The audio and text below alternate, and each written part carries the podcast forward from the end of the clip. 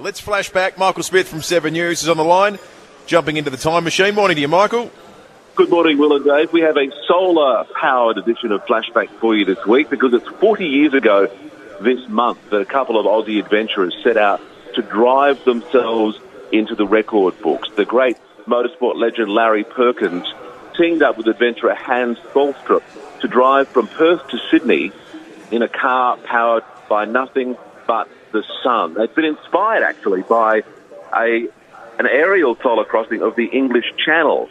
Larry Perkins, apart from being a six-time Bathurst winner, is actually a really good engineer. So he designed the car, which was called the Quiet Achiever. You might remember it was sponsored by BP. That was their advertising slogan at the time. Yeah, that's right.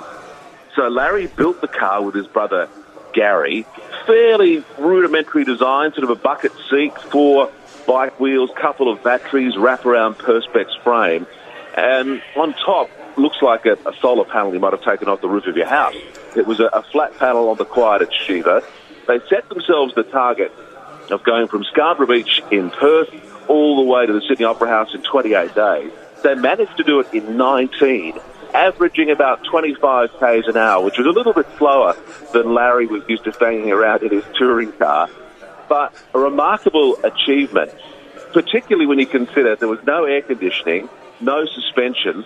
They faced challenges like dust storms, heat across the Nullarbor Plain, and extraordinary wind as well. Stopped at a number of South Australian towns on their way through, including Ceduna, Port Augusta, and Peterborough. And Larry told me that somehow this project just really captured people's imagination.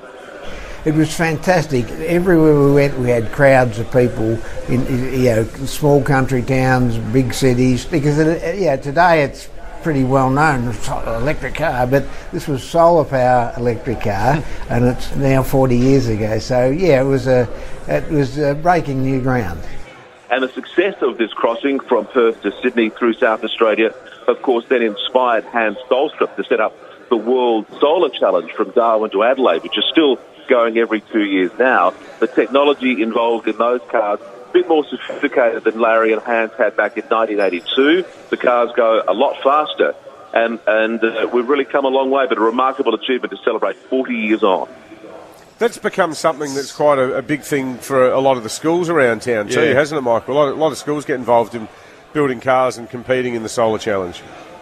Yeah, a terrific thing for school projects, and of course attracts a lot of internationals here as well. The Dutch always seem to be the first ones into the fountain in Victoria Square when they cross the line. They've got the technology down pat. A lot of Japanese interest as well, and I think the next World Solar Challenge will be next year. It's, it's a terrific event.